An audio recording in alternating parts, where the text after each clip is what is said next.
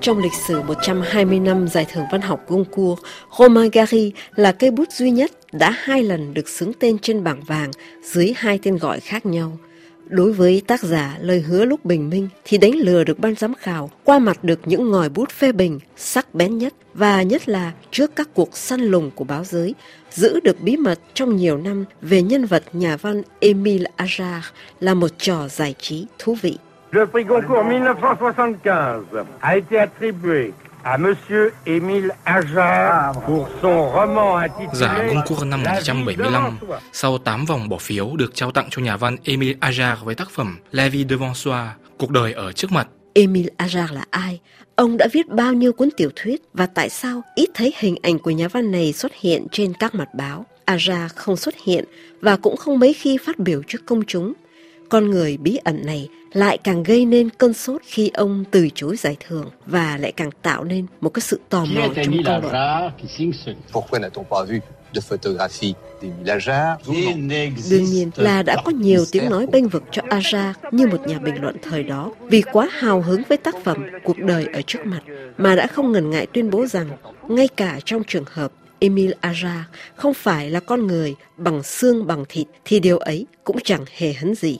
Nhưng hơn 50 năm về trước, khi chưa có thư điện tử và các cuộc trao đổi ảo qua trực tuyến truyền hình, thì nhà xuất bản và tác giả luôn phải trực tiếp làm việc với nhau trước khi cho in sách. Vậy không lẽ nhà xuất bản Gallimard chẳng hay biết gì hơn về nhân vật Emile Ajar? Tài liệu lưu trữ của Viện INA cho thấy là bà Simone Gallimard đã rất hào hứng chia sẻ cảm nghĩ khi hay tin một trong những tác giả cộng tác với nhà in nổi tiếng này đoạt giải thưởng Goncourt. Đây là một vinh dự rất lớn, một trong những ngày đẹp nhất trong đời đối với mỗi nhà xuất bản, khó diễn tả được tâm trạng của mọi người. Chủ nhà xuất bản Gallimard đã nói với báo chí như trên sau khi hay tin Emil Ajar đoạt giải thưởng văn học Goncourt của năm 1975 và đây là tác phẩm thứ nhì của một người cầm bút vô danh tiểu tốt trên văn đàn Pháp. Công luận thì bằng lòng với một số lời đồn đoán rằng Emil Ajar được phỏng đoán là sống mãi tận châu Mỹ Latin xa xôi. Ông bận rộn và nhút nhát và dường như là có một chút liên hệ họ hàng gì đó với một nhà văn nổi tiếng của Pháp là Romain Gary. Ajar là cái bút danh của Paul Pavlovich, một người cháu họ gọi nhà văn Gary là cậu. Một ngàn lẻ một câu hỏi không có lời đáp chung quanh nhân vật Emil Ajar đã đẩy hàng trăm nhà báo và phóng viên ảnh vào một cuộc săn lùng thông tin. Họ túc trực dưới chung cư nơi mà Romain Gary cư ngụ hay hỏi thẳng giải thưởng Goncourt của năm 1956 rằng ông nghĩ gì về trò chơi ú tim của nhà văn Emil Ajar với công chúng. Với kinh nghiệm của một người đi trước, bởi năm 1956, Romain Gary đã từng đi vào lịch sử công cuộc với tác phẩm Cội rễ của trời, Les Racines du Ciel, thì tác giả cuốn Lời hứa lúc bình minh cho biết ông thông cảm với Aja và hiểu được vì sao mà người cháu của ông muốn ẩn giật trong bóng tối. Khi được hỏi ông đánh giá thế nào về cậu cháu đi theo cái sự nghiệp văn chương của mình, nhà văn Romain Gary đã rất bình thản dành cho Emile Ajar những lời lẽ đầy thân ái. Cậu ta rất dễ mến, rất nhẹ nhàng và dễ mến hơn chúng ta thường nghĩ. Tất cả những gì tôi cầu mong là anh ấy sẽ tiếp tục sáng tác, viết văn. Phải đợi đến ngày Romain Gary qua đời năm 1980 thì sự thật về Émile Ajar mới được phơi bày ra ánh sáng. Tháng 7 năm 81, Gallimard cho ra mắt độc giả cuốn Cuộc đời và cái chết của Émile Ajar. Thì khi đó, từ ban giám khảo của Goncourt cho đến các nhà phê bình văn học Pháp mới biết rằng họ đã bị đánh lừa. Trong một chương trình truyền hình năm 1981, Paul Pavlovich tự thú ông đã được người cậu là Romain Gary tuyển để nhập vai của Émile Ajar như thế nào. Je crois qu'il voulait un record du monde, ce type. Il voulait un truc énorme. Et je ne sais pas comment les choses se sont consolidées dans son esprit. Theo tôi, ông ấy muốn phá một kỷ lục, muốn tung một đòn thật mạnh. Tôi không thể biết rằng ý tưởng đã hình thành như thế nào trong đầu của Romain Gary. Ông lại là người rất thầm kín. Tôi thấy ý tưởng này rất buồn cười. Và do từng là độc giả của Gary, tôi thú vị vào vai mà ông giao phó. Ngoài sự nghiệp viết văn thì Romain Gary còn là một phi công lái máy bay, là một vị anh hùng tham gia kháng chiến trong Thế chiến thứ hai, là một nhà ngoại giao hàng đầu của Pháp. Ông từng làm việc tại Thụy Sĩ, rồi ở Bulgaria, rồi từ Los Angeles đến New York hay London và La Paz. Vậy Romain Gary đã dựng nên nhân vật Emile Ajar như thế nào?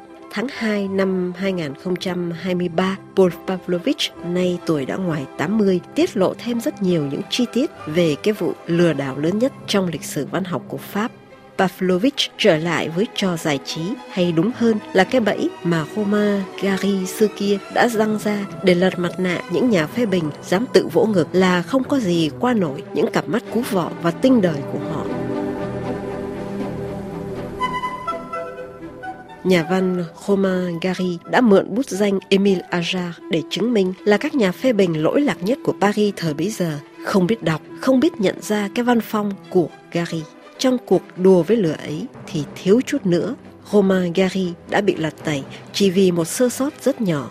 Thật vậy, trong bản thảo, ông đặt tên cho cuốn tiểu thuyết thứ nhì ký tên Emile Ajar là La tendresse de pierre, tức là sự dịu dàng của đá. Thế nhưng khi đưa cho Paul Pavlovich đọc lại thì vợ của Paul là Annie đã phát hiện ra rằng trong một sáng tác trước đây, Romain từng nói đến một sự dịu dàng của đá và thế là cặp bài trùng cậu cháu nhà Romain đã phải đổi tên cho cuốn sách. Họ thay thế sự dịu dàng của đá bằng cuộc đời ở trước mặt. Về phần Paul thì ông đã được cậu mình giao cho một vai diễn để đời. Thư từ của Paul với nhà xuất bản, mỗi một phát biểu của ông với báo chí hay với ban giám khảo của giải thưởng văn học Goncourt đều là những lời thoại đã được Romain Gary biên soạn sẵn. Paul Pavlovich trong vai nhà văn Emile Ajar trong những lần xuất hiện hiếm hoi và bất đắc dĩ đã được đạo diễn Romain Gary hướng dẫn rất cặn kẽ từ cách ăn mặc đến lời ăn tiếng nói sao cho phù hợp với cái phong cách của một Emil Ajar như là trong cái óc tưởng tượng của Romain Gary. Họ lén lút gặp nhau vào ban đêm, họ sử dụng giấy tờ giả và Paul thì thường phải học thuộc lòng nhỡ khi ông bị phỏng vấn bất ngờ.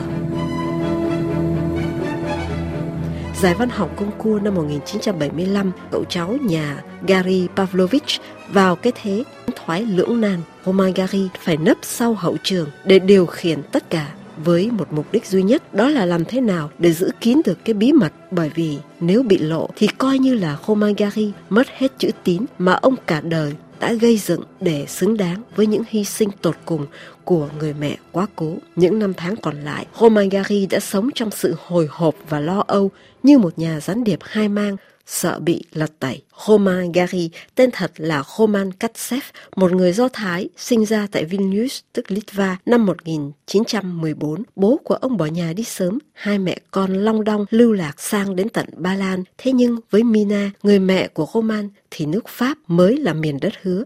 Bà cam chịu tất cả để nuôi con ăn học là một phi công trong Thế chiến thứ hai, Roman Katsev tham gia phong trào kháng chiến của tướng De Gaulle để giải phóng nước Pháp khỏi ách Đức Quốc xã và cũng bắt đầu viết văn từ cuối thập niên 1930. Roman lấy bút hiệu là Romain Gary.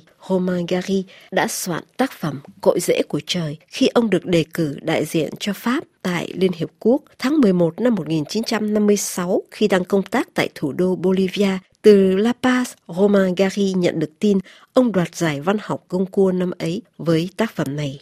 Trong thập niên 1960, công tác tại Los Angeles, ông đã có dịp làm quen và chinh phục trái tim của nữ diễn viên người Mỹ Jean Seberg. Cuộc hôn nhân tuy ngắn ngủi nhưng Romain Gary không thể nào quên đi hình ảnh của cô tiên tóc vàng. Họ chia tay nhau năm 1963.